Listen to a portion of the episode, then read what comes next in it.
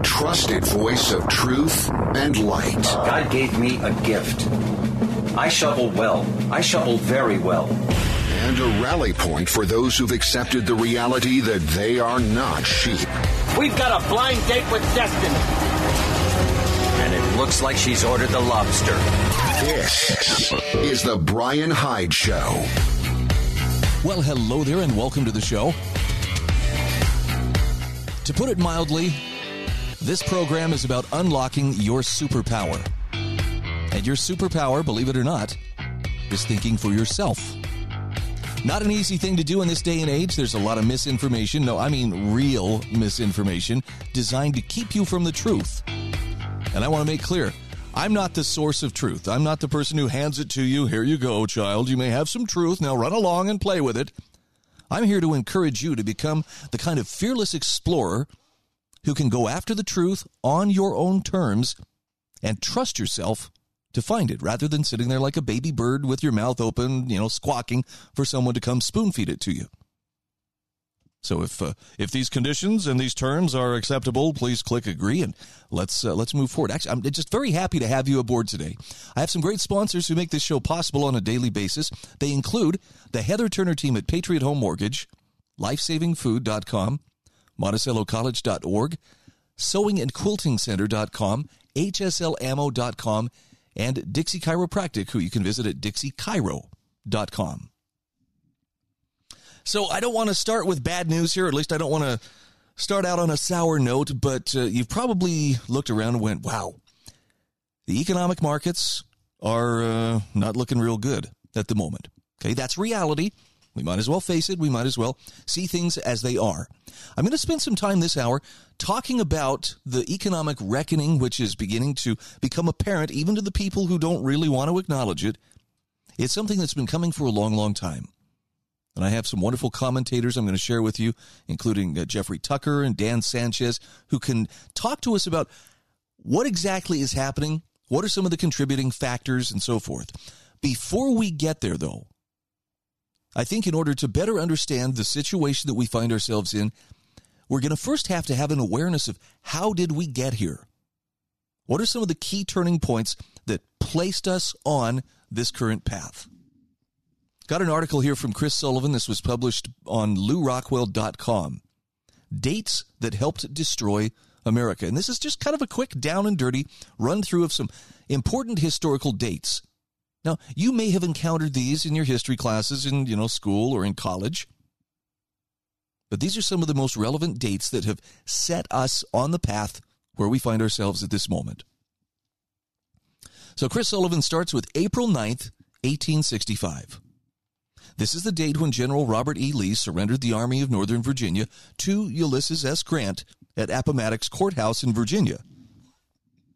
Now, regardless of where one comes down on the subject of the war between the states, one fact is undeniable, and that is Abraham Lincoln seriously dismantled the Jeffersonian model of federalism in America.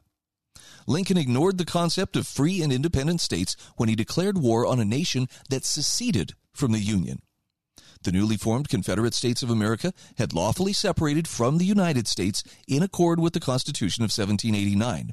Now, that mattered not to Lincoln, for he ordered an invasion and destruction of this new country under the guise of preserving the Union. And this wasn't Lincoln's job to preserve the Union. That job belonged to the states. It's probably also worth pointing out as long as two states remained in the Union, the Union would still endure. Just something to consider.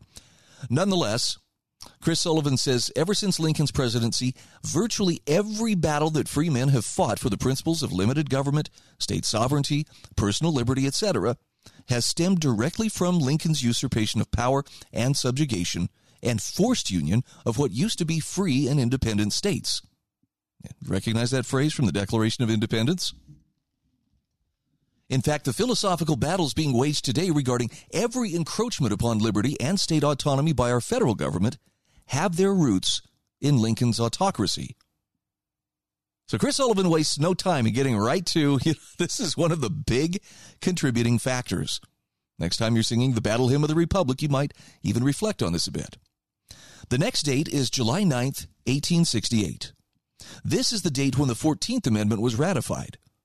And this amendment codified into law what Lincoln had forced at bayonet point from 1861 to 1865. Until then, people were deemed citizens of their respective states. The Constitution nowhere referred to the people as U.S. citizens. It only recognized the citizens of each state. Notice that citizenship was only recognized among the several states, not among people living in non state territories. Until the 14th Amendment, people were citizens of each state. Article 4, Section 2, Paragraph 1. Now, the 14th Amendment created a whole new class of persons, that being citizens of the United States. And this false notion of one nation overturned the Jeffersonian principle that America was a confederated republic, a voluntary union of states. Next date. You may recognize this one. February 3rd, 1913. This is the date when the 16th Amendment was ratified and the personal income tax and IRS was instituted. This was a flagrant repudiation of freedom principles, says Chris Sullivan.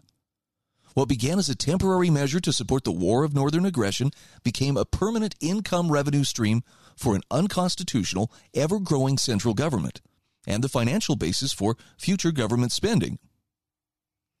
And it was followed shortly thereafter by the date of April 8th, 1913. This is the date when the 17th Amendment was ratified. Now, this amendment overturned the right of state legislatures to elect their own senators and replaced it with a direct popular vote. Now, this was another serious blow against state sovereignty. Chris Sullivan says the framers of the Constitution desired that the influence and power in Washington, D.C. be kept as close to the people and the states as possible. For example, the number of representatives in the House of Representatives was to be decided by a limited number of voters. And in the original Constitution, the ratio of the people of the several states deciding their House member could not exceed one for every 30,000. Article 1, Section 2, Paragraph 3. And when it came to the U.S. Senate, the framers recognized the authority of each state legislature to select its own senators, thereby keeping power and influence from aggregating in Washington, D.C. Well, the 17th Amendment, he says, seriously damaged the influence and power of the states by forcing them to elect their U.S. senators by popular vote. Senators who answered to state legislators, each answering to a limited number of voters, were much more accountable to the citizens of the several states than those who were elected by a large number, most states now numbering into the millions of people. So, for all intents and purposes, U.S. senators are more like mini presidents than representatives of sovereign states. And senators today are less representative of the people and more representative of Washington, D.C. Beautifully put. That's what the 17th Amendment did. It shifted their loyalty from the states that they would represent and the legislatures that would hold them accountable because they were the ones who sent them there. And it shifted that loyalty to the federal government. And that was a major nail in the coffin of the Republic. Next date, another very recognizable one here, December 23rd, 1913. This is the date when the Federal Reserve Act was passed. Now, the act placed the oversight of America's financial matters into the hands of a cabal of private international bankers who have completely destroyed the constitutional principles of sound money and, for the most part, free enterprise. No longer would the marketplace, meaning private consumption, thrift, growth, etc., be the determinant of the U.S. economy and a currency backed by actual gold, which is what freedom is all about. But now a private, unaccountable international banking cartel would have total power and authority to micromanage for their own private parochial purposes America's financial sector. So the takeaway here is virtually every recession, depression, and downturn this country has ever had, including the Great Depression, was the direct result of the Fed's manipulation of the financial markets. Just in case we need to spell it out for you, they're doing it again today. 1913 was not a good year for the United States or for freedom. So I'm going to tap the brakes here because we're coming up quickly on a commercial break. But again, this is Chris Sullivan and dates that helped destroy America. Now, I understand this is going to cause, you know, a little bit of discomfort, maybe some serious cognitive dissonance, particularly for people who have been raised to revere Abraham Lincoln as, you know, the great emancipator and, you know, he's the one who saved the Union. And I, well, I know some people cringe when they hear, well, the war between the states or the war of northern aggression. I can make that cringe about five times harder by saying I think even better would be to, to call it Lincoln's War of Involuntary Union. Because I think that is, is probably the purest expression of what happened back during the early 1860s. Now, that doesn't mean that the Confederates were right. They were correct to do what they were doing in terms of, you know, the reasons that they gave, which included, among other things, the right to decide for themselves whether to keep slavery. But they were right from the moral standpoint that their states had voluntarily joined the Union and could voluntarily leave the Union.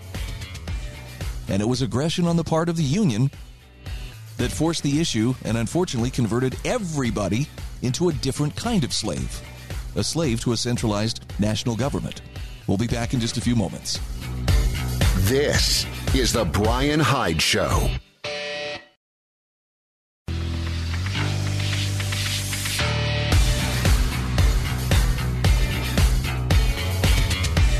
This is The Brian Hyde Show. Hey, welcome back to the show. Got some more hard truths, spoken gently, straight ahead. Let me start by uh, recognizing one of my sponsors, that being lifesavingfood.com. I don't know if, you, if you've been paying attention like I have to the different uh, food processing facilities, but I'm aware of at least one, maybe two more. Actually, it's it's two more just in the last week that have uh, been either damaged by fire or shut down. One of them was a large uh, food processing facility, and I want to say this was in uh, I think it was in Minnesota. All I know is it's one that does frozen pizzas, and so that kind of got my attention. That's a tragedy. Also, another the uh, ba- there was a baby formula factory, I believe, in uh, Michigan, shut down once again. I don't know the reasons why, but my point is just simply this: the food supply situation is not getting better. It's getting more complicated. There are a number of obstacles that are that are growing larger by the day. If you don't have something set aside for a rainy day, this is a really good time to start thinking about it. Lifesavingfood.com can help you with that. All right, let's get back to Chris Sullivan's article about dates that help destroy America. How can you appreciate where to go from here if you can't appreciate how you got here in the first place? So let's learn from some of the mistakes that have been made. The next date is June 26th, 1945. This is when the United Nations Charter was signed and America joined the push for global government. Now, Chris Sullivan says it's no accident that America has not fought a constitutionally declared war since we entered the UN. And coincidentally, neither have we won one, nor will we ever win another one as long as the UN exists. It's got a good point. These uh, police actions or otherwise uh, conflicts that the U.S. finds itself in or chooses to place itself in are more open ended. They're not a, a, declared war that's fought to a conclusive, you know, unconditional surrender. Sure has cost a lot of uh, lives and treasure, but okay, that's a subject for another time.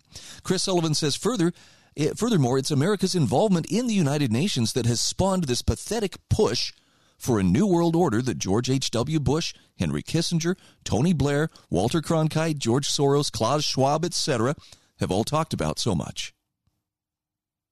Now, he says the United Nations is an anti American institution that works aggressively and constantly against the interests and principles of the United States. But it's an institution that's ensconced in the American p- political infrastructure. Like a cancer, the UN eats away at our liberties and values, and both major political parties in Washington, D.C. are equally culpable in allowing it to exert so much influence over our country. Okay, May 14th, 1948, this is the next date. Oh, I think I just saw a couple of people wince when they heard that. This is the date that the Zionist state of Israel was created. Nothing has blinded America's so called conservatives and religious groups like the advent of the modern state of Israel. Now, this faux Israel has nothing to do with the Israel described in the Bible. It's a devilish, counterfeit nation whose intelligence services have penetrated nearly every major country and have instigated assassinations and government overthrows. The Mossad, which is the state's intelligence service, and Shin Bet, the state security service, are joined at the hip with the CIA. Since the creation of the Zionist State of Israel in 1948, nothing has influenced and even dominated American politics, government, business, especially banking, and mainstream media and entertainment industry, and more all for the worse. You do see the distinction here, right? This is not uh, just strictly, you know, this is not going after, you know, Jews. This is not anti Semitic. But the modern state of Israel is quite a different thing from the tribe of Israel. And I know a lot of people, especially I know really some hardcore conservatives, have a very difficult time keeping this clear in their minds. Now, look, I used to be very Zionist in my thinking. I was one of those who, yeah, well, Israel always, you know, it's God's people, it's God's government. No, Israel, or you know, the, the tribe of Israel is, I believe, God's people. I believe those those biblical passages, and I think that that is absolutely true. I don't know so much about the nation state, and all I'll say about this is, you know, if if you can't make that distinction, you know, it, it, it perhaps merits a little bit closer look. I would strongly recommend a book by a Christian Palestinian, a pastor by the name of Elias Chacour. It's called Blood Brothers. And he describes what it was like in 1948 when he and his family, who had been for generations on their land in what is now modern Israel, but was then known as Palestine, were basically dispossessed of their olive orchards and of their land and brutally kicked off the land by soldiers when the state of Israel was was created. Now he's not writing because he's angry and he's not uh, you know thirsting for revenge. He's actually been a peacemaker. But my Zionist thinking went out the window upon reading his story and realizing, wow, there are people fighting over there for things they, they don't even understand. They've been fighting for so many generations, killing each other. And uh, there's there's a lot of ugliness there that gets whitewashed, at least in the way that uh, that our media tends to cover it, and the way that our politicians tend to cozy up to it. Okay, couple more quick dates here. August 16th, 1954. this is the date the infamous, the infamous Johnson Amendment to the 501c3 tax code was signed into law by President Dwight David Eisenhower. Now, this review from Regent University accurately summarizes the Johnson Amendment. Quote, the amendment appears to be nothing more than an, attempt by a powerful senator, Lyndon Johnson, from Texas, to silence political opponents that he feared were hurting his chances for reelection. Johnson knew how to work the system and inserted his amendment into a large tax overhaul bill. There was no referral to a committee for further study and hearings. There was no legislative analysis of the effect of the amendment on tax exempt organizations. And there was certainly no attempt to understand the effect that the amendment might have on constitutional rights, especially those of churches and other religious organizations. The Johnson Amendment plainly targets speech because it prohibits statements that are published or distributed Yet Congress made no attempt to reconcile the Johnson Amendment with the First Amendment. There was absolutely no discussion at all of the First Amendment. And the Johnson Amendment simply sailed through Congress as a small addition to a popular tax overhaul bill. End quote. Bottom line, nothing has done more to gag America's pulpits and churches like the repressive speech restrictions of the 501c3 nonprofit tax status instituted under the Johnson Amendment. And nothing more has nothing has done more to destroy America than putting a gag on those churches and muting those pulpits. Next, we have June 25th, 1962 and June 17th, 1963. These are the dates that the Supreme Court removed prayer and the Bible or Bible reading from public schools. Now, if you think about it, uh, since that time, our forebears settled this that they settled this continent children had been free to pray and read the scriptures in their various schools. We're talking about 300 years of history, longer if you go back to Europe and the post Roman Empire. And of course, state legislatures and the vast majority, if not all, of municipal and county governmental meetings still open their sessions in prayer, as do the U.S. House and Senate and even the U.S. Supreme Court. But this same liberty is denied to the students of America's public schools. No question, that this that America has not recovered from these two horrific Supreme Court decisions. And since the federal government expelled God from our public schools, it has been methodically expelling God from virtually all of our public life. Couple of other dates, uh, November 22nd, 1963. You probably recognize the significance of that one. October 22nd, 1968. That's uh, when President uh, Johnson signed the Gun Control Act of 68. January 22nd, 1973. The U.S. Supreme Court issuing the Roe v. Wade decision. And of course, December 8th, 1993. This was the uh, day that Bill Clinton signed the job killing, manufacturing industry gutting, anything but free trade bill, NAFTA. Now, you can check these all out for yourself, and I, I wish that you would. If I'll have a link in the show notes at thebrianhydeshow.com. These are dates that destroyed America. Chris Sullivan has compiled them. It's a pretty comprehensive list, and it really does provide some great background on how we arrived at the path that we are currently on. As far as the path forward, well, we still have some decisions to make. But at least we can have the benefit of learning from past mistakes and hopefully not repeating them. This is The Brian Hyde Show.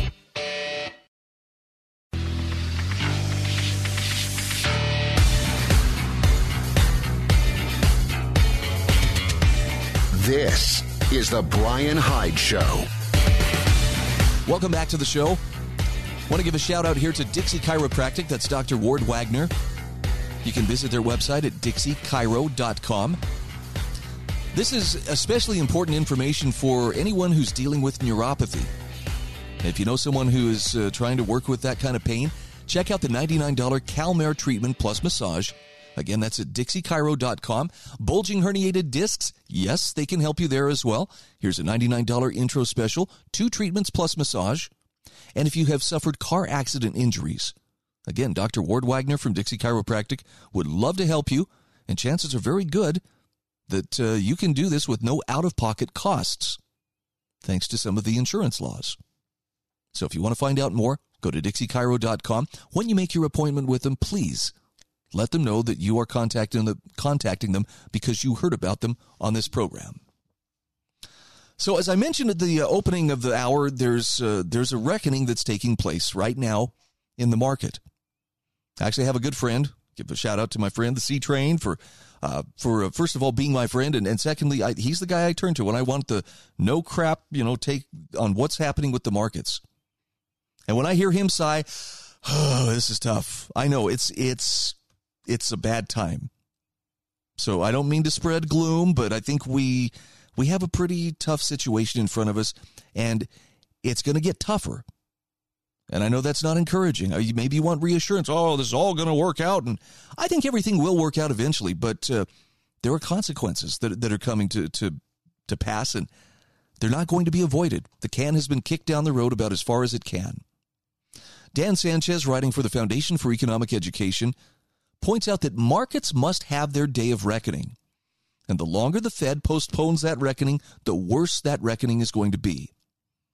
He says a worse than expected inflation report released last Friday spooked the Federal Reserve into contemplating steeper than expected interest rate hikes on Monday. By the way, they did it. They, they made a pretty good jump yesterday. And that in turn spooked traders into a stock sell-off, driving the S&P 500 into a bear market that same day. And that in turn is spooking everyone about the prospect of an imminent recession.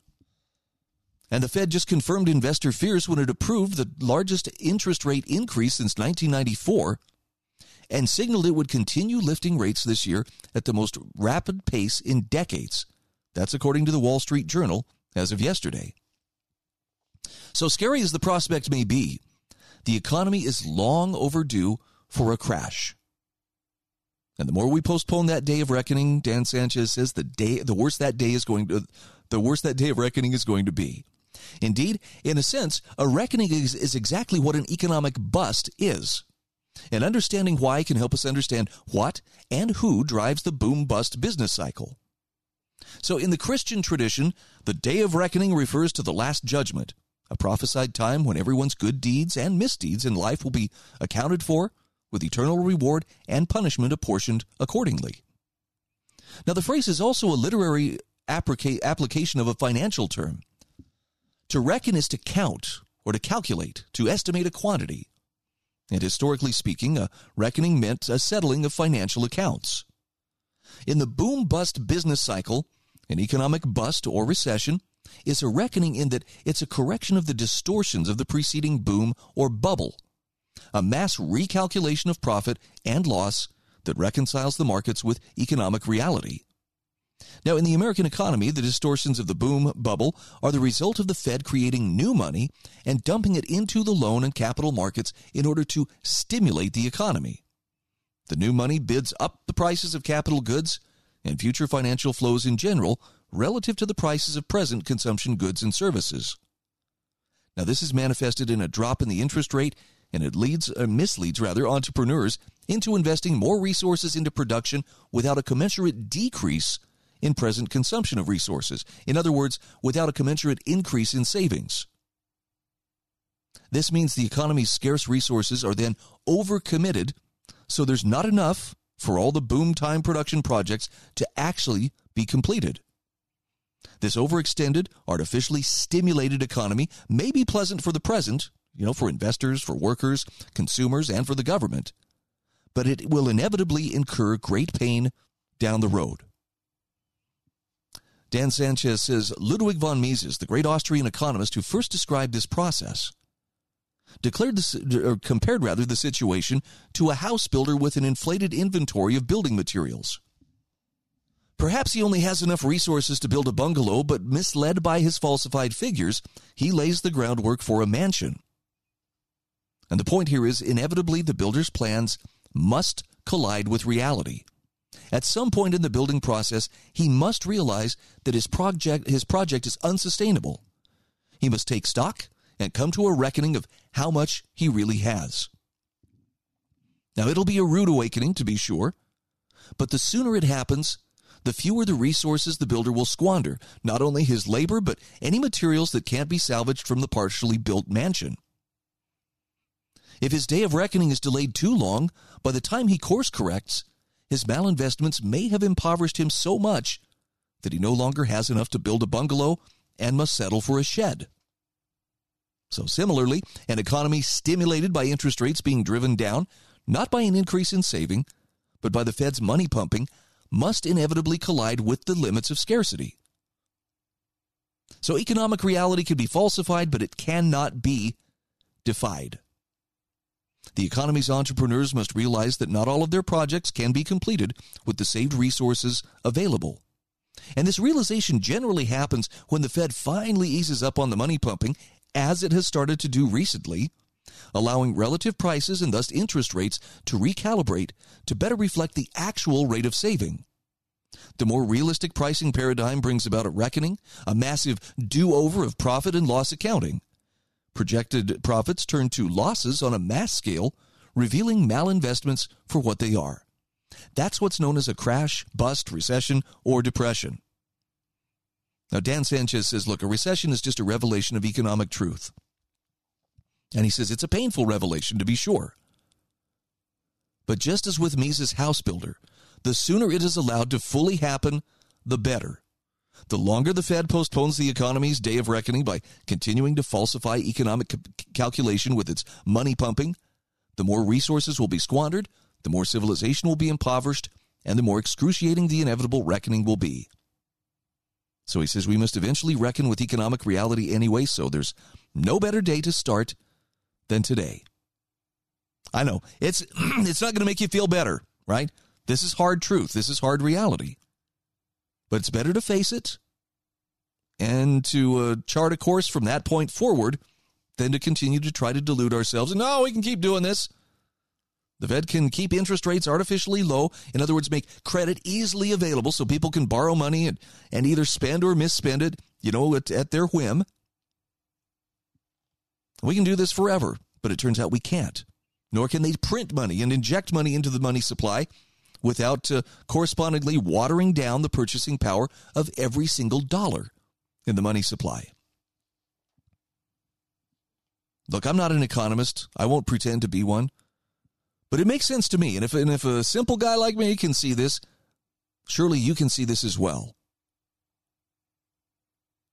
This is one of the reasons why, if, if you don't understand what the Federal Reserve is, or I guess more importantly, even what it isn't, You'll never really understand how we got here. Think about this. If a banking cartel can expand credit, make it very easy, you know, artificially make it more available to people, including irresponsible people or people who don't know what they're doing business wise,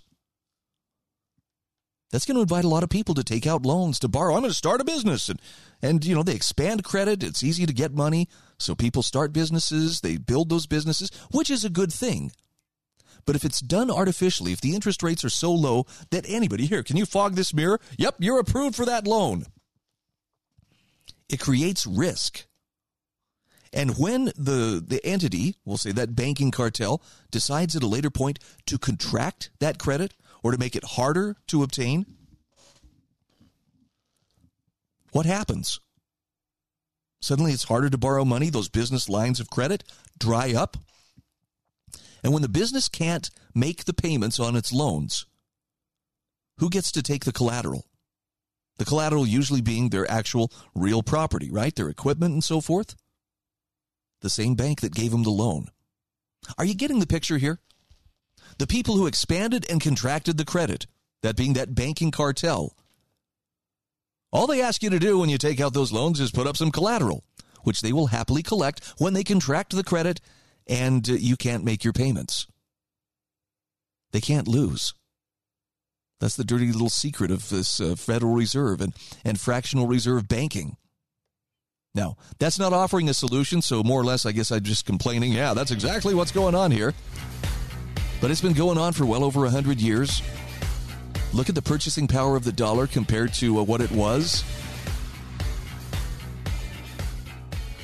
Something ain't right. And you already know inflation is eating away at every dollar that you have socked away in the bank or stuffed under your mattress. Kind of makes you wonder what can be done about it, doesn't it? This is The Brian Hyde Show.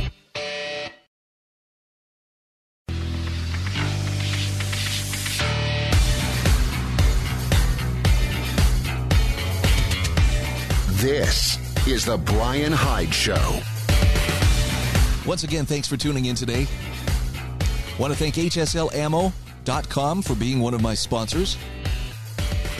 I'm working very hard, by the way, to twist Spencer Worthington's arm to get him back on this program. He's the founder of HSL Ammo. And in addition to creating wonderful new and remanufactured ammunition, he's also one of my favorite people in terms of uh, this guy has a wealth of knowledge on financial responsibility. And I guess it, it, comes from building a business from the ground up. He's uh, he has had triumphs and failures of his own, but he's got his head on straight and some really great advice for people who might find themselves struggling with money. So I will continue to work on getting him back on the show for another guest stint. I think you'll appreciate what he has to share. In the meantime, you can show him some appreciation by purchasing some ammo from hslammo.com. Well, continuing on with uh, the economy and what we see happening. There are a lot of factors that have contributed to our economic meltdown. Jeffrey Tucker from the Brownstone Institute points out that the meltdown that we're seeing right now has its roots in lockdown. And here's the explanation. He says America's, Americans' capacity for denial is truly a thing to behold. For at least 27 months, it should have been obvious that we were headed for a grave crisis. Not only that, the crisis was already here in March of 2020. But for weird reasons, some people, many people, imagined that governments could just shut down an economy and then turn it back on without consequence. And yet here we are. Historians of the future, if there are any intelligent ones among them, will surely be aghast at our astounding ignorance. Congress enacted decades of spending in just two years and figured it would be fine. The printing presses at the Fed ran at full tilt. No one cared to do anything about the trade snarls or supply chain breakages, and here we are. Our elites had two years to fix this unfolding disaster. They did nothing. Now we face terrible, grim, grueling, exploitative inflation. At the same time, we're plunging into recession again. And people sit around wondering what the heck happened. Well, he says, I'll tell you what happened. The ruling class destroyed the world we knew. It happened right before our eyes, and here we are. Last week, the stock market reeled on the news that the European Central Bank will attempt to do something about the inflation wrecking markets. So, of course, the financial markets panicked like an addict who can't find his next hit of heroin. Now, this week already began with more of the same for fear that the Fed will be forced to rein in its easy money policy event further. Maybe, maybe not, but recession appears impending regardless. Jeffrey Tucker says the bad news is everywhere. Even in the midst of very tight labor markets and very low unemployment, mostly mythical when you consider labor force participation, companies have started to lay off workers. Why? To prepare for recession and the prospect of more economic chaos ahead. High flying tech giants are curbing their enthusiasm too. Facebook apparently got tricked into paying big time news outlets to let Facebook users have free access to articles no doubt to those that reinforced government propaganda, since Mark Zuckerberg volunteered his entire company to be messengers for the regime back in 2020. Well, Facebook got robbed and now is rethinking. No more freebies. This might as well be the theme of American life. No more charity, no more kindness, no more doing something for nothing. In inflationary times, everyone becomes more grasping. Morality takes a back seat and generosity is no more. It's every man for himself. This can only get more brutal. Now, Jeffrey Tucker says this was there was something of a psychological break last Friday on news of the Consumer Price Index. It was not better than last month. It was not the same as last month. It was worse, 8.6% year over year. The worst it has been in 40 years. And honestly, everyone sort of knew this already in their heart of hearts, but there's something about the official announcement that codified it.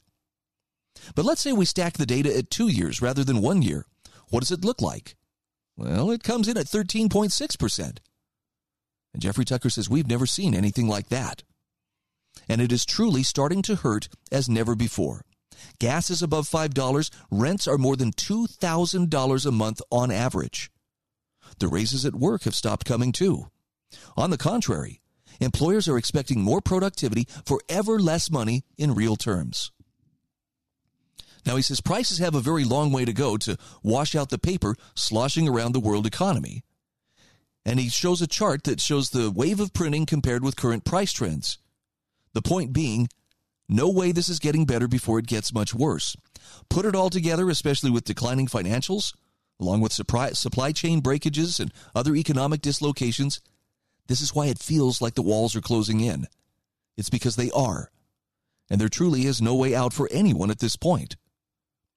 Now, Jeffrey Tucker says no one should be shocked by any of this. It was all in the cards, an outcome guaranteed by ghastly policy over two presidential administrations, all enacted by a government that knows nothing about economics and cares nothing for basic commercial and human rights. You dispense with these things and you court disaster. And this is how you get the worst consumer confidence rating ever recorded. I'm looking at the chart, and look, these charts are, aren't, uh, you know, this is not uh, easy for me to read. It's all Greek to me, but there's no denying which direction that uh, that chart is turned. That graph is going. Whew. That is intense. Jeffrey Tucker says what makes today different from the 1970s is the pace at which this is all unfolded. Even a year ago, administration officials were claiming everything would be just fine.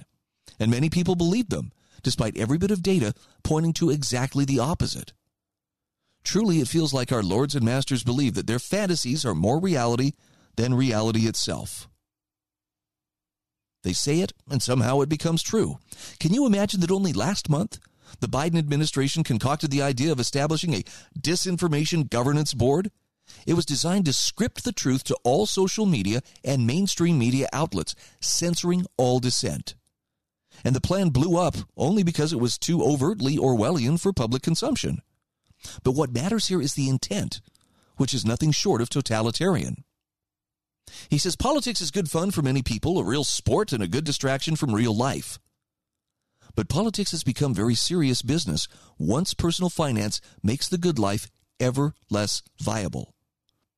Right now, everyone's searching for someone to blame, and most people have hit on the old guy in the White House who they somehow believe should do something about all these problems, despite a lifelong career of knowing nothing and doing nothing about anything. What an astounding thing to see unfold before our eyes, and so quickly. The malaise of 1979 was a long time coming, but the meltdown of 2022 has hit many people like a hurricane that somehow evaded detection from the radar. And yet it might be far from over.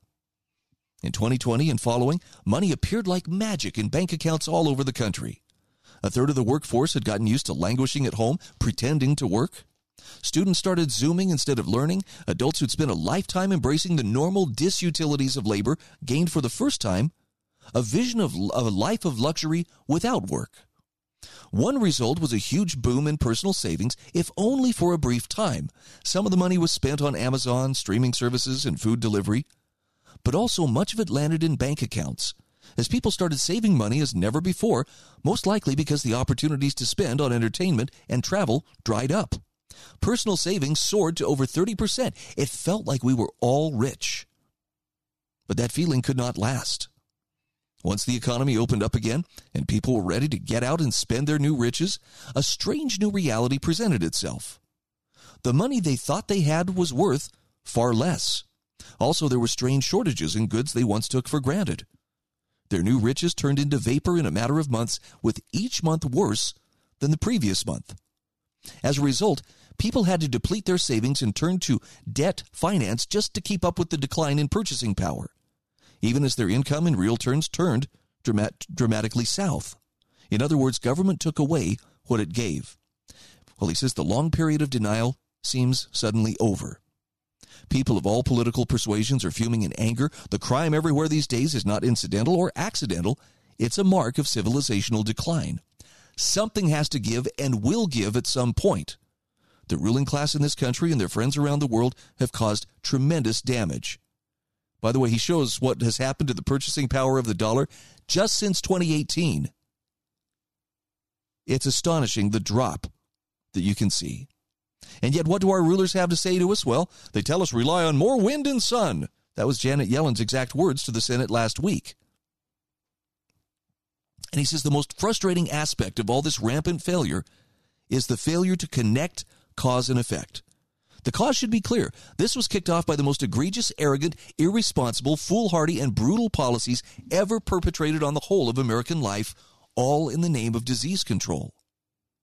He says, I've yet to see evidence that any of the people and agencies who did this to us are willing to reassess their decisions. Quite to the contrary. There must be a reckoning, he says.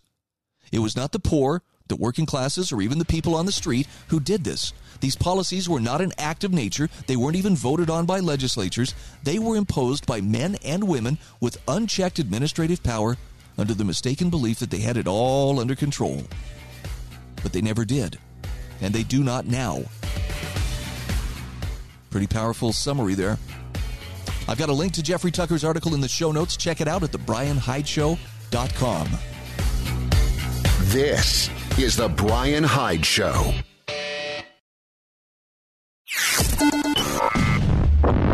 A trusted voice of truth and light. God gave me a gift. I shovel well. I shovel very well and a rally point for those who've accepted the reality that they are not sheep. We've got a blind date with destiny. And it looks like she's ordered the lobster. This is the Brian Hyde Show. Well, hello there, and welcome to the show. Thanks for joining us here in this place where we revel in wrongthink on a daily basis. Oh, I know it sounds really subversive, but really it's about claiming your own worldview you know, of course, the biggest flex you can do these days is to think for yourself. I'm not here to tell you what to think, I'm just here to encourage you to think clearly and independently about the world around us. Our show is made possible by great sponsors like the Heather Turner team at Patriot Home Mortgage, located in St. George, Utah. Now, if you are in the state of Utah or the state of Idaho, Heather and her team can help you get the mortgage you're looking for, the loan you need, whether it's a VA loan, a traditional loan, a reverse mortgage. She has the stability, the clout, and decades of experience to help you get that loan without delay. Call her at 435 703 4522. If you're in St. George, her office is at 619 South Bluff Street. Heather's NMLS ID is 715386, and Patriot Home Mortgage is an equal housing opportunity lender. I was thinking about a friend of mine from high school. And uh, the reason I was thinking about him yesterday is uh, he and I, we definitely look at things from some very uh, different vantage points. He's much more progressive in his worldview and, and in his politics, and I'm I'm not. But one thing I have always admired about him is when he and I have conversations, somehow we can always find some common ground. And I mean, we, we really are on, on, on the opposite side of so many issues. But I just, I appreciate him because to me, Scott is proof that uh, you can disagree without having to regard each other as, you know, mortal enemies. And if there was some way to bottle and sell this, man, I would do it. I just think it's healthy. It's funny. I, I told him, I said, you know, this is one of the things I've, I've always appreciated about you is we can come at these issues from totally different directions, but we can always find some place where we can meet in the middle. And, and it doesn't mean that he has to change his viewpoint and I don't have to change mine. It just means that we have enough respect for each other that it doesn't have to devolve into this, you know, quest for domination. I liked his response. He says, Well, I think that really speaks to the fact that despite our differences in perspective, we're both unquestionably brilliant and undeniably attractive, yet humble and totally accessible to the unwashed masses. See, and his sense of humor doesn't hurt either. It's that is that's good news. So, one of the things that uh, that just came up in the course of our our chat yesterday was uh, is it time for a separation? Is it time for a divorce? Could we possibly, you know, we, we see America is very, very divided. And, and it's, you know, it's a pretty equal split, generally speaking, red states, blue states. What would it look like if we split? Got an article here from Stephen H. Dawson. This is published on AmericanThinker.com. And it raises some interesting possibilities. I know for some people, ah, we can't do this. You know, Lincoln made sure we couldn't do this. But I don't think I want to look at the other option, which is that we violently balkanize and then spend time trying to destroy one another. I mean, come on, let's face it. So many people regard politics today as well, we've got to be involved, we got to vote, we got to get the right people in, not so that they can uphold correct limited government principles, but so we can destroy those other people because they'll destroy us if they get their hands on power. That's how seriously things have been weaponized. And the crazy, stupid thing about it is both sides are right in the sense that, you know, if their opponents get their hands on that power, they're going to use it to punish whoever's not on their side. How do you get there? Better still, how do you get out of a situation like that? Stephen H. Dawson says the overwhelming evidence present in the public domain today strongly suggests that the United States of America will separate into two countries in less than 50 years. So here's the scenario concept. The conservative and progressive sides of America today see each other as a lifeguard and a drowning victim. Neither side will keep the other from drowning when push comes to shove. The only option is for the lifeguard to let go of the drowning victim. This event is the physical separation, and the conceptual separation has been playing out for about three decades. The topics of abortion, gun rights, balanced budgets, central digital bank currencies, uh, immigration, free speech, either alone or together, can all be set aside with the assurance they are not the reasons for the pending dissolution of the country. The single reason for the U.S. going into parts is free choice. Now, the U.S. will not change to a bordered country, such as the Soviet Union, since geography has 50% of its borders surrounded by water and the other 50% absent of both a northern and southern border, rather. Ask Canada and Mexico how immigration control is going for them lately. It's unlikely there will be a mass deporting of citizens due to the risk of those deported coming back with a vengeance, helped by whatever country accepts them. Ask Germany and Russia how that worked out for them during World War II. A recent venture capitalist article indicates how geography, demographics, and capitalism intersect to likely help form the two new countries. Now, a country needs two tangible components in order to survive trade, and defense. Trade for, for all material things necessary to exist both in war and peace. Defense for continuance during and after an armed conflict. Ask any losing side of any conflict how things went for them when they ran out of resources to continue their fight. Now, the loose strategy playing out over the last two to three decades has been to push for the separation of the states. Neither a December 1941 nor a September 2001 type attack will move enough people today to care for and help one another. The division is too great on both sides. And fueling the fire of this division are the many unnamed nations hoping the demise of America is sooner than later. He says, I'll leave it to you to name them. Both the November 2022 and 2024 elections will be difficult for America. Both the winners and the losers will be unsatisfied and want more from each side. These wants are more splashing in the water between the lifeguard and the drowning victim thought construct. Thought construct, construct. something will break in America along the way. And he says, I'm not sure what it will be today, but whatever it is, it will be a no going back event. How do I know? Well, the past 15 years of American history confirm that yesterday is not enough to live tomorrow. Because effort today does not contain the work necessary to deliver the outcomes required to remain united. Both sides of America today, the conservative and progressive, will be the construct of these two new countries. There's insufficient representation of the remaining segments of America today to form anything close to a self supporting nation. And it's unlikely they'll be able to grab any land to serve as a colony for any nation existing, either today or tomorrow. He says American ambivalence is the theme playing out before the world today. It's not a matter of want that prompts me to pen this writing, it's a matter of need. Need driven by the inescapable certainty that a divorce is similar to a lifeguard letting go of a drowning victim. There is no good outcome to either a divorce or a drowning. It's just a matter of living with the consequences. There are regret and often many what if thoughts bouncing around for eons. Stephen Dawson says, I foresee the ambivalence or apathy would get to the, that ambivalence or apathy would get the job done should I desire to strategize how to end a nation. The world has America today embracing both options. And this embrace is new to America in the past decade. Now he says, Look, I wish things were different, as I don't desire America to end.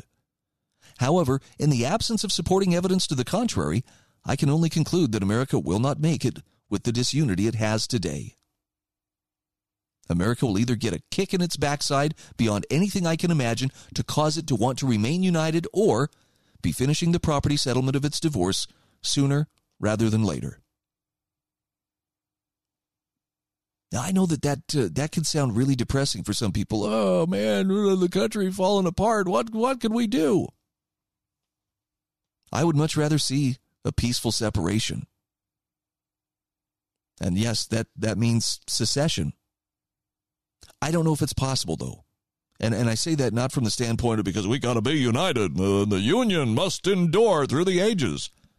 I think it's more a matter of there are people who want power, who desire power, and, and more importantly, want to control them, you know, the other, and they're just not going to let it go. They'd rather burn the house down than, uh, you know, have some kind of a divorce settlement in which they lose control of the house. So it's going to be very interesting to see how this plays out. I don't foresee this being an easy process.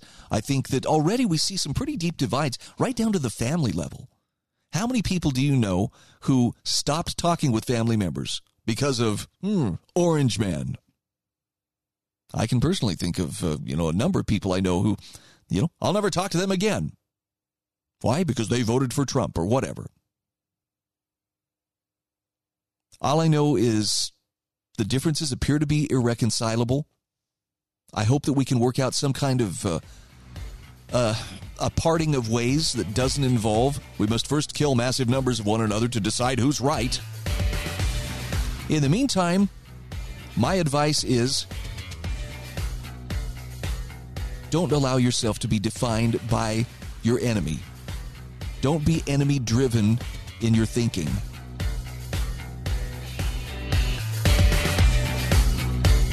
This is The Brian Hyde Show.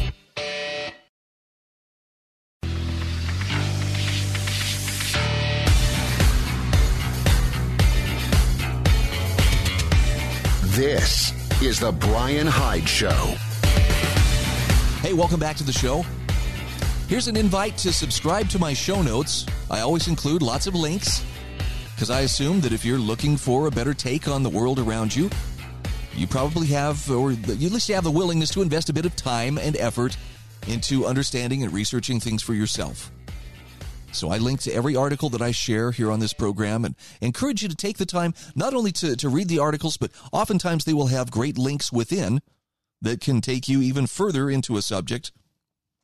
And basically, the sky's the limit. You can research it as far as you want to go. But it's important that you trust yourself to do that original resource or that, orig- that original research rather, to look up original sources as often as you can. And again, to trust yourself to be able to put two and two together.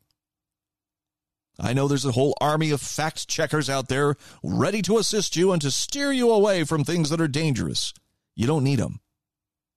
All you need to do is propaganda proof yourself, but that requires some personal effort, so let's step up and do it. You know, the federal government these days seems very, very concerned about gig workers. And a gig worker is, well, that's what I do. I'm, I'm a part of the gig economy. I have my own company with one voice, which refers not just to this voice of mine, but to bringing people together on issues that matter so that we can speak with one voice when it comes to the things that really count. And I do all kinds of uh, I, I do all kinds of freelance work. I can do voice work, I can do writing, I produce shows for other people, I produce my own podcast, I produce audiobooks, I voice audiobooks, and I love it. It's it's quite a different thing. I mean, for years and years, I was you know all on board of I like the security of that paycheck every other week. I like the benefits. I like the 401k, and I and I do admit I miss the camaraderie of working with you know coworkers in an office setting. I've had to, I've had some just wonderful people to rub shoulders with over the years, and I truly miss those opportunities. But you know what I really love more is the ability to, to more or less chart my own course. I didn't even realize that I was wearing a leash until that leash came off. And with that came, of course, a loss of security, at least to some degree, but it's worth it for the potential to be able to run swiftly and in directions of my own choosing.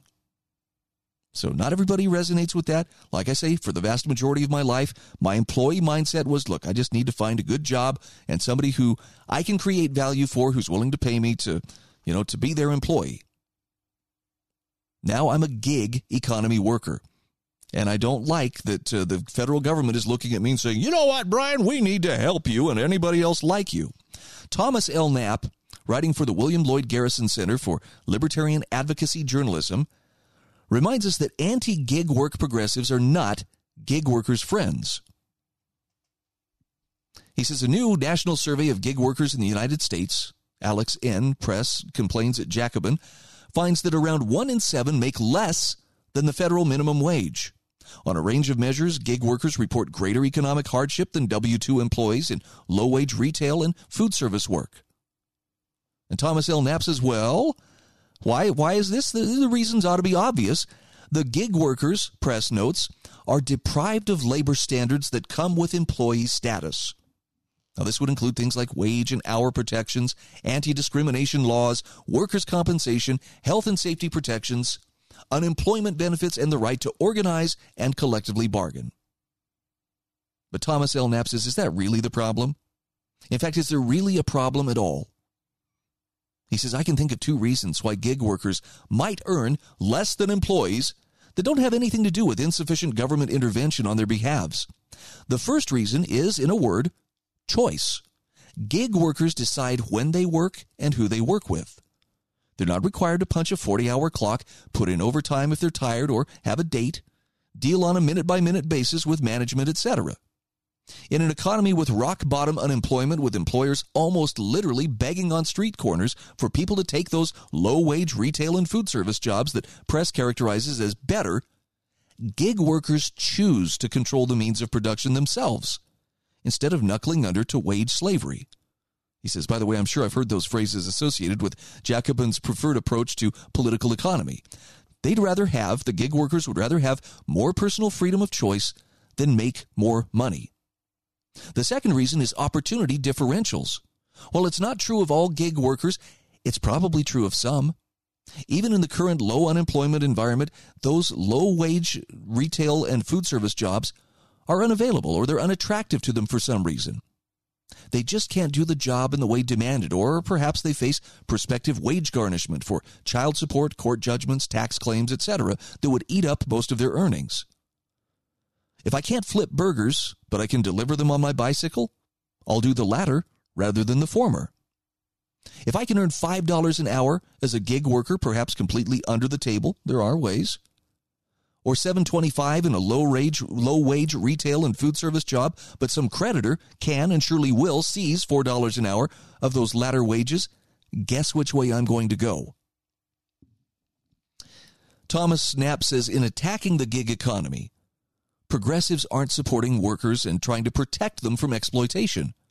They're attacking workers and trying to force those workers back onto what amounts to an exploitative state operated plantation where they'll do as they're told and gratefully accept whatever crumbs their progressive masters deign to graciously feed them. Amen. Well said, Thomas L. Knapp. And I've talked to enough gig workers over the last few years that I think he, he is effectively capturing the reasons why they choose not to be an employee. I mean, if you if you take an Uber ride or a Lyft ride or something like this, talk to the driver. I I have made it a habit, probably annoyingly so, but every time I have had to take an Uber in the last uh, five years or so, I like to ask the person, "What uh, what made you decide to to drive?" And almost every time it comes down to, I just needed to make a little bit of extra money on the side. This gave me the flexibility of being able to do so. I have a reliable car. I have some time on my hands. I want to make a little extra money. And they can do quite well. I mean, if they if they take care of their passengers, you know, the tips are great. You know, there's wear and tear on the car, but if you got a got a car that's well maintained and something that uh, you're taking care of, it's a great option to have.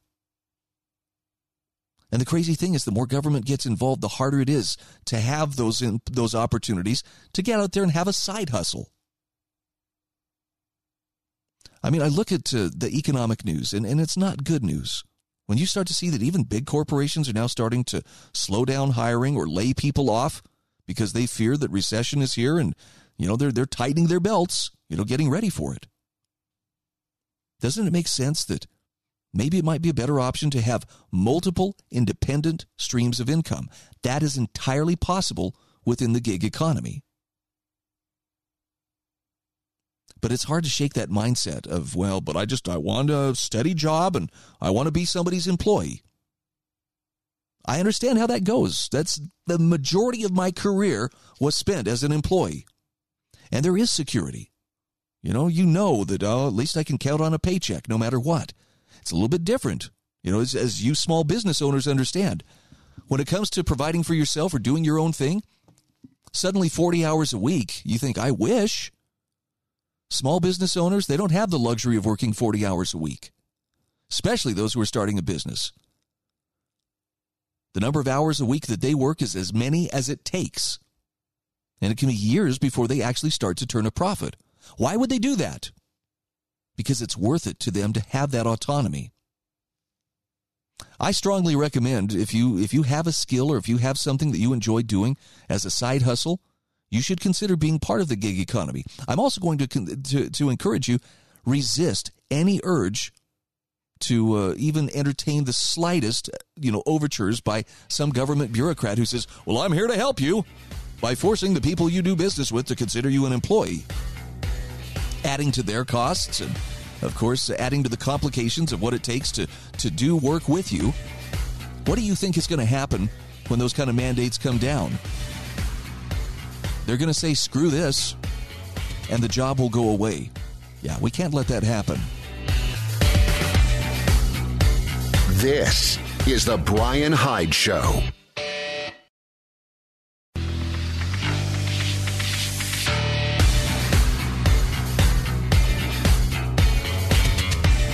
This is The Brian Hyde Show. Hey, welcome back to the show. And thank you to sewingandquiltingcenter.com. Now, they're not just online. This is a brick and mortar business located on South Bluff Street in St. George, Utah. Terrific news for anybody in southern Utah or the surrounding region. Because when it comes to sewing machines and uh, long arm quilting machines and embroidery and all the supplies and service and training to know how to use those machines, it's all right there in one place in a family owned business that's Sewing and Quilting Center. Teresa and Eric Alsop are the current owners. Uh, this place has been in uh, continuous operation since 1984. I believe they're the third owners of the business. But if if you if you know someone who's into sewing, you understand this is such a huge thing. This is not just oh yes, it's a little small niche of hobbyists. There are people who take this very very seriously, and for good reason. I mean, you can do some amazing things with today's computerized machines. And it doesn't have to break the bank for under $200. You can get a very solid entry level sewing machine. If you're really into it, though, and you really want to do some magnificent creations, I mean, you can go all the way to where the sky's the limit on those, you know, very, very professional long arm quilting machines. Bottom line, though, sewingandquiltingcenter.com. You want to check it out? You want to really see what's available and what the possibilities are? These are the folks to help you do that. I don't know if you feel it, but with all the, the challenges and all the, the trouble that we see around us, for some people, there is almost a call to action. And it's different for every person. It's not, uh, you know, just a drumbeat of what? Someone disagrees. Let's get out there and, you know, wave the flags and chant and, and otherwise, you know, let's, let's get out there and make a stink. I think it's much more personal thing. I saw this recent article by Alan Stevo that just grabbed me because it talks about walking in your authority. And Alan Stevo has some very powerful motivation to be diligent in your duty to yourself and to your family. The title of this piece is I Feel Like My Unborn Grandchildren Are Saying, Please Fix This. Check this out. He says wildland firefighters carry fire shelters that they can use when trapped in a forest fire. The shelter protects them from the heat of a fire and it can save a firefighter's life. While using a fire shelter is a lifesaver, it's certainly a last resort because the end result is far from a perfect outcome. To use a fire shelter, the firefighter lies on the ground and covers himself up under the fire shelter. And the shelter reflects the heat, but not perfectly. So the firefighter may roast slowly like a baked potato, only he's a living man experiencing that and hopes that he lasts until the fire passes. Now, as you might imagine, the firefighter may endure tremendous pain, and that pain can all be ended very, very quickly by simply lifting his shelter and taking a deep breath of superheated air. Given the extreme pain he may, he may endure and the ease with which he can give up, firefighters receive psychological training in order to prepare them for the possibility of using a shelter. As a firefighter slowly and painfully endures, sometimes for two minutes, sometimes for three hours, based on how long it takes the fire to pass, in such a moment of despair, he's trained to stay focused on someone in his life who he needs to stay alive for. Often that is his children. He's trained to realize how much that tortured battle in the fire shelter is psychological and what a motivator our children can be.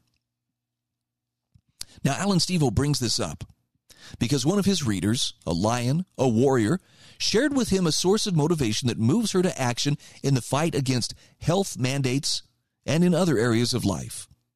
And she's the one who said, I feel like my unborn grandchildren are saying, please fix this. She said it that simply. She said it almost shyly. Despite that hesitancy, it was clear that she meant every word.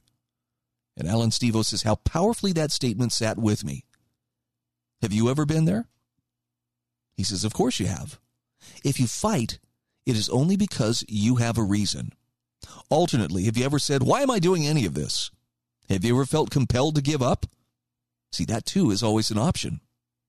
You have the power and the right to give up any time you want. But Alan Stevo's message is don't. You're closer to victory than you realize. He says, fight hard, fight obedient to your values, and one day victory will spring up on you as this increasingly totalitarian regime ends, just like every totalitarian regime in history has ended. It just suddenly collapses on a random day of the week, on a random day of the year, that no one would ever have expected the whole massive, all powerful government to topple. That is how totalitarian regimes have always ended. They just suddenly collapse. And at the same time, when the stakes are high, as they are in this era, we must keep in mind that the potential pain, the potential gains rather are great, but the potential losses are even worse. So, what he's saying here is losing will be very destructive. So, we must win. So, he says, let us look soberly at the plan being publicly spoken about for us. He says, let's take a moment to reflect on what is planned for you. A plan that will become a reality if you let it. Let's take a moment to reflect on the stakes in the midst of that unprecedented high stakes game, let's take a moment to reflect on who it is you choose to surround yourself with. So here's where we are. And man, he's blunt about this. They want to kill you. That would be the ruling class. They want you to die. You mean so little to them that they can't be bothered to run a blind test on the medicine they're pushing upon billions of people. Did you get that? It's not incompetence. They want you to die. They want you to die. Yes, he says the law of unintended consequences is real. Yes, government is constantly overstepping its ability and messing things up. And government is also being quite intentional in bringing consequences upon you which you would not wish upon yourself. Yes, there are unintended consequences.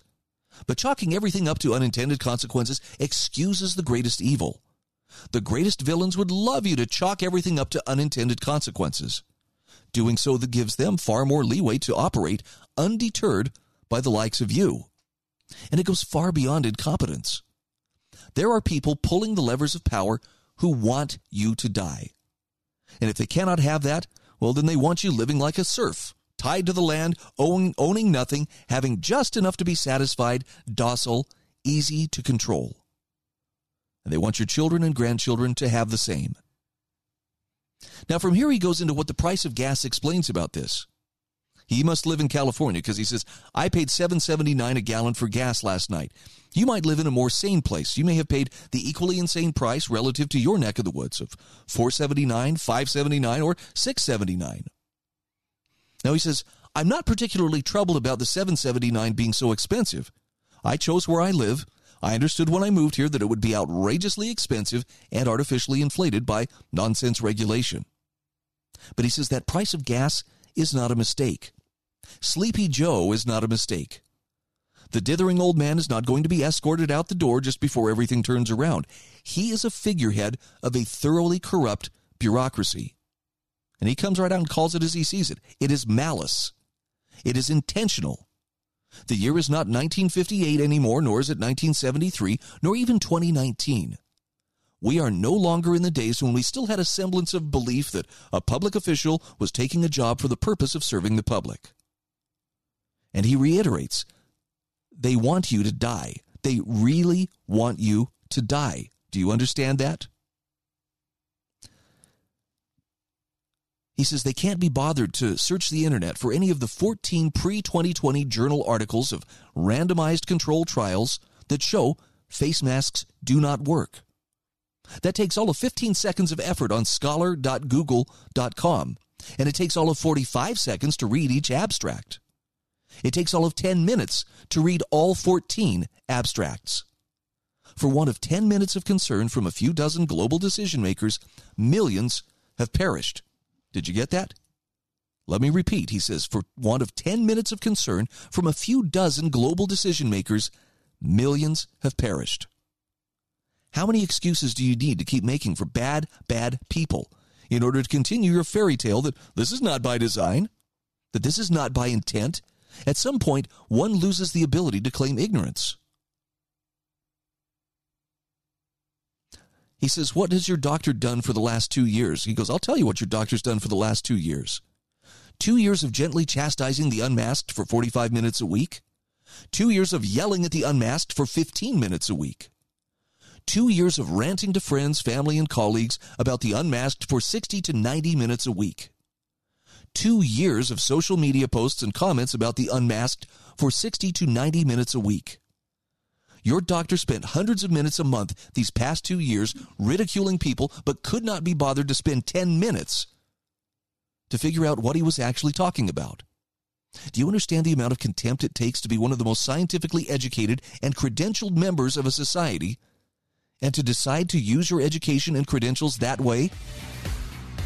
He says that amounts to your doctor spending thousands of minutes over the past two years showing he hates you, rather than 10 minutes to check if you might be right. Your own doctor loathes you and wants you dead. the nurse loathes you and wants you dead. The hospital administrator loathes you and wants you dead. Do you understand that? We'll come back to Alan Stevo's commentary in just a few moments. This is the Brian Hyde Show.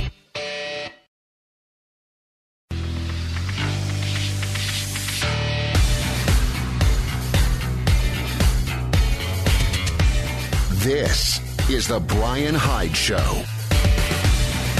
And we are back sharing this commentary from Alan Stevo. Man, this is some bold stuff, and I'll grant you, some people may still shake their heads in disbelief and go, I, I don't believe it. They want me dead. You know, the crazy thing is, I remember reading years and years ago about how certain globalists, and, and you know, this could be the Rockefellers or something. I don't even remember where I read it. It could have been in a John Birch Society uh, publication, you know, 30 years ago. But it was very clear, even back then, there is a certain segment of the uh, global bureaucracy, some elected, many of them not elected, who has said for a long time that in order to have sustainable development of this planet, we need to get the vast majority of people off this earth. 7 billion, 8 billion people, that is way too many. They're talking something more along the lines of under a billion, probably closer to 500 million people. Now, the thing they don't ever come clean on is how exactly do you propose that the rest of those uh, unwanted souls exit the planet? I don't know if you've ever heard of the, uh, what are they called? There, there's some kind of stones, almost like a, it's almost like a little Stonehenge monument in Georgia, but it, it lists some of the goals of these these globalists. And one of their big goals is depopulating the globe, getting you know the human population down to a sustainable level. So if you're tempted to say nobody wants people to die, I would say maybe you should do a little bit deeper dive into this. I think the average person yeah, we, I don't want people to die. You don't want people to die.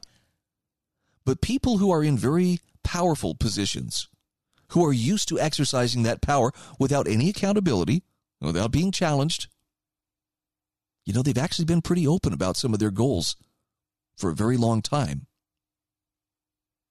This is to say nothing of Klaus Schwab and the World Economic Forum, and you will own nothing and be happy. They have it all planned out. And if you think that your best interests are a consideration there, no, that's not the case. Alan Stevo says what even the best schools and school boards in the country have said about the topic of uh, of masks and and keeping you under control. He says your child's school wants to drug them, put them in front of a screen, and confuse them about the most basic, basic rather, and healthy aspects of their lives: gender, sexuality, biology. When your daughter is raped in the school, they will lie to you as a father in public about what happened, and then the police will tackle and arrest you if you decide at that very late hour to stand up to the system. You practically deserve to be tackled and arrested for not standing up, but for waiting so long to stand up. He says if you if you need to have your daughter raped to realize how bad things are for you, you sir are waiting too long. See, Scott Smith of Loudoun County, Virginia had an experience like that. And to add insult to injury, there's a very good chance that any rape of a child in school will happen at the hands of a teacher, administrator, or staff member. Yet some seem to prefer to live oblivious of this reality of the educational system when you send your children into it day by day. If gunmen trap your children in a building, authorities will tackle and arrest you if you try to protect them. Uvalde, Texas showed that. But so have dozens of other examples of mass murder in schools perpetrated at the hands of products of those schools. Far from being a legitimate repudiation of an inanimate object like a gun, such attacks are a logical repudiation of the schools. They have failed. They hate you. And your children do not belong in them. If you need to be outside getting tackled by police with your kid trapped inside by a gunman, then you're waiting too long. Angeli Rose Gomez of Uvalde, Texas learned that the hard way. So did the parents who were pepper sprayed by police or thrown to the ground. Gomez, after being detained by police, was able to get herself released to get into the school a different way and to free her children from the place where police and gunmen were, in effect, cooperating to keep them cornered and separated from the safety of their parents. Other parents in Uvalde did not fare as well. A parent cannot single handedly prevent all school shootings. A parent does have tr- tremendous power to prevent all school shootings that could affect his family, though. You see what he's saying? Each parent each morning decides whether to send a child to a place where the sickest and most dangerous things occur or to keep a child safely in the proximity of parents. I'm sorry, this makes me think of a Babylon Bee headline I saw the other day. New study shows homeschool children may miss out on opportunity to become gay communists it just struck me as, hmm. Ouch! I want to laugh, but that that one actually hits uh, hits pretty close to home here.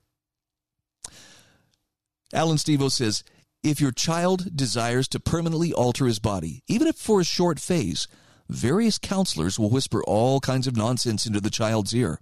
They'll dose your child with powerful drugs and will have you arrested for child abuse if you do not support it. Your child will be removed from your home and placed in foster care. Abigail Martinez had, had something like that happen to her, and then her daughter committed suicide by kneeling in front of a train. He says it's not about changing the school board. Nearly everyone at every level of your child's school hates your values, hates you, and hates any version of your child that resembles you in any way. Changing the school board is a good start, and if that change is sustained, it may lead to change some years from now. But changing the school board will not fix that in time to save your child. They would rather have your child dead than to let you have a child that resembles you and grows up with a happy life built around the values that have long worked to prosper humanity.